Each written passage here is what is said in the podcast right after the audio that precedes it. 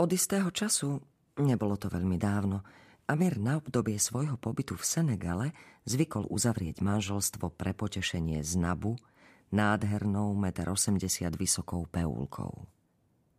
Prichádzal sem každý rok v rovnakom období.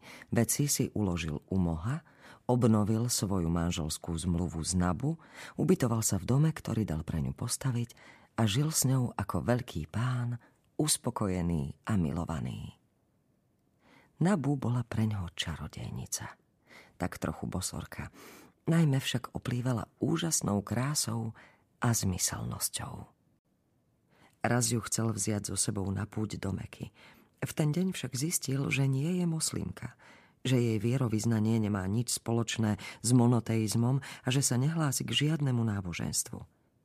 Keď sa jej zachcelo pomodliť, odišla stráviť noc pod najstarší, najväčší a najkrajší strom pri východe z mesta – bol to majestátny strom, ktorého sa nejaký podnikateľ v oblasti verejných prác nikdy neodvážil dotknúť. Dokonca aj Francúzi, ktorí práce riadili, sa mu museli vyhnúť, keď vytyčovali cestu. Na mu pohládzala kôru, prihovárala sa mu a cítila sa dobre, lebo bola presvedčená, že predkovia v ňom zanechali časť svojej duše. Ten strom bol jej bohom, jej útočiskom, jej posvetným objektom – Nazvala ho Hadži Baba. Jeho tieňu chlácholil. Jeho impozantný vzhľad a veľmi vysoký vek ju upokojoval. Rada sa mu zdôverovala o samote. Vo chvíli, keď sa slnko vytrácalo z oblohy a prenechávalo miesto vzduchu, kalnému vo veľkej rajnici sivého, modrého a striebristého prášku. Bola to podľa nej vhodná chvíľa na to, aby priložila líce k jednému z jeho konárov a porozprávala sa s ním v reči nazývanej Volov vo svojom materinskom jazyku. Moja stará mama mi niečo prezradila. Povedala mi, že som stvorená z rovnakej látky ako sny. Že oči mám už niekde inde. Povedala mi aj to, že sny nie sú nič iné, len odkazy, ktoré nám posiela smrť, aby sme si zvykli na jej existenciu. Napriek tomu všetkému mnou zachvieva nádej, že sa znovu stretnem so svojím bielým mužom. Je to dobrý muž. Daj mu sily, aby ma urobil šťastnou. On vie, on tuší, že nie som verná žena, ale ako takou ženou byť, keď som sa narodila so žiadostivosťou silnejšou než rozum? Nie je na tom nič zlé, no nerozprávame sa o tom. On to vie, ale nič nepovie. Ja o tom v skutku neviem nič. V zime, keď mi je chladno, zohrieva ma môj bratranec Vat. Dokonale pozná moje telo, aj to, čo si vyžaduje. Vie doň znova vliať život a energiu. Nezhovárame sa o tom. Stačí, keď sa nám stretnú pohľady. Ja vykročím a on ma nasleduje. Viem, čo mi dá a čo mu urobím ja.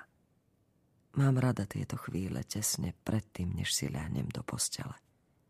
Snívam a v srdci aj v tele cítim radosť. Zavše sa mi stane, že sa od rozkoše celá roztrasiem.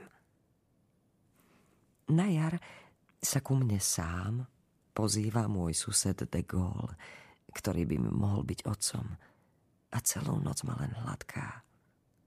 Ja mu dovolím, nech mi to robí. Priznávam, že sa mi to páči. Dobre si pri tom odpočiniem.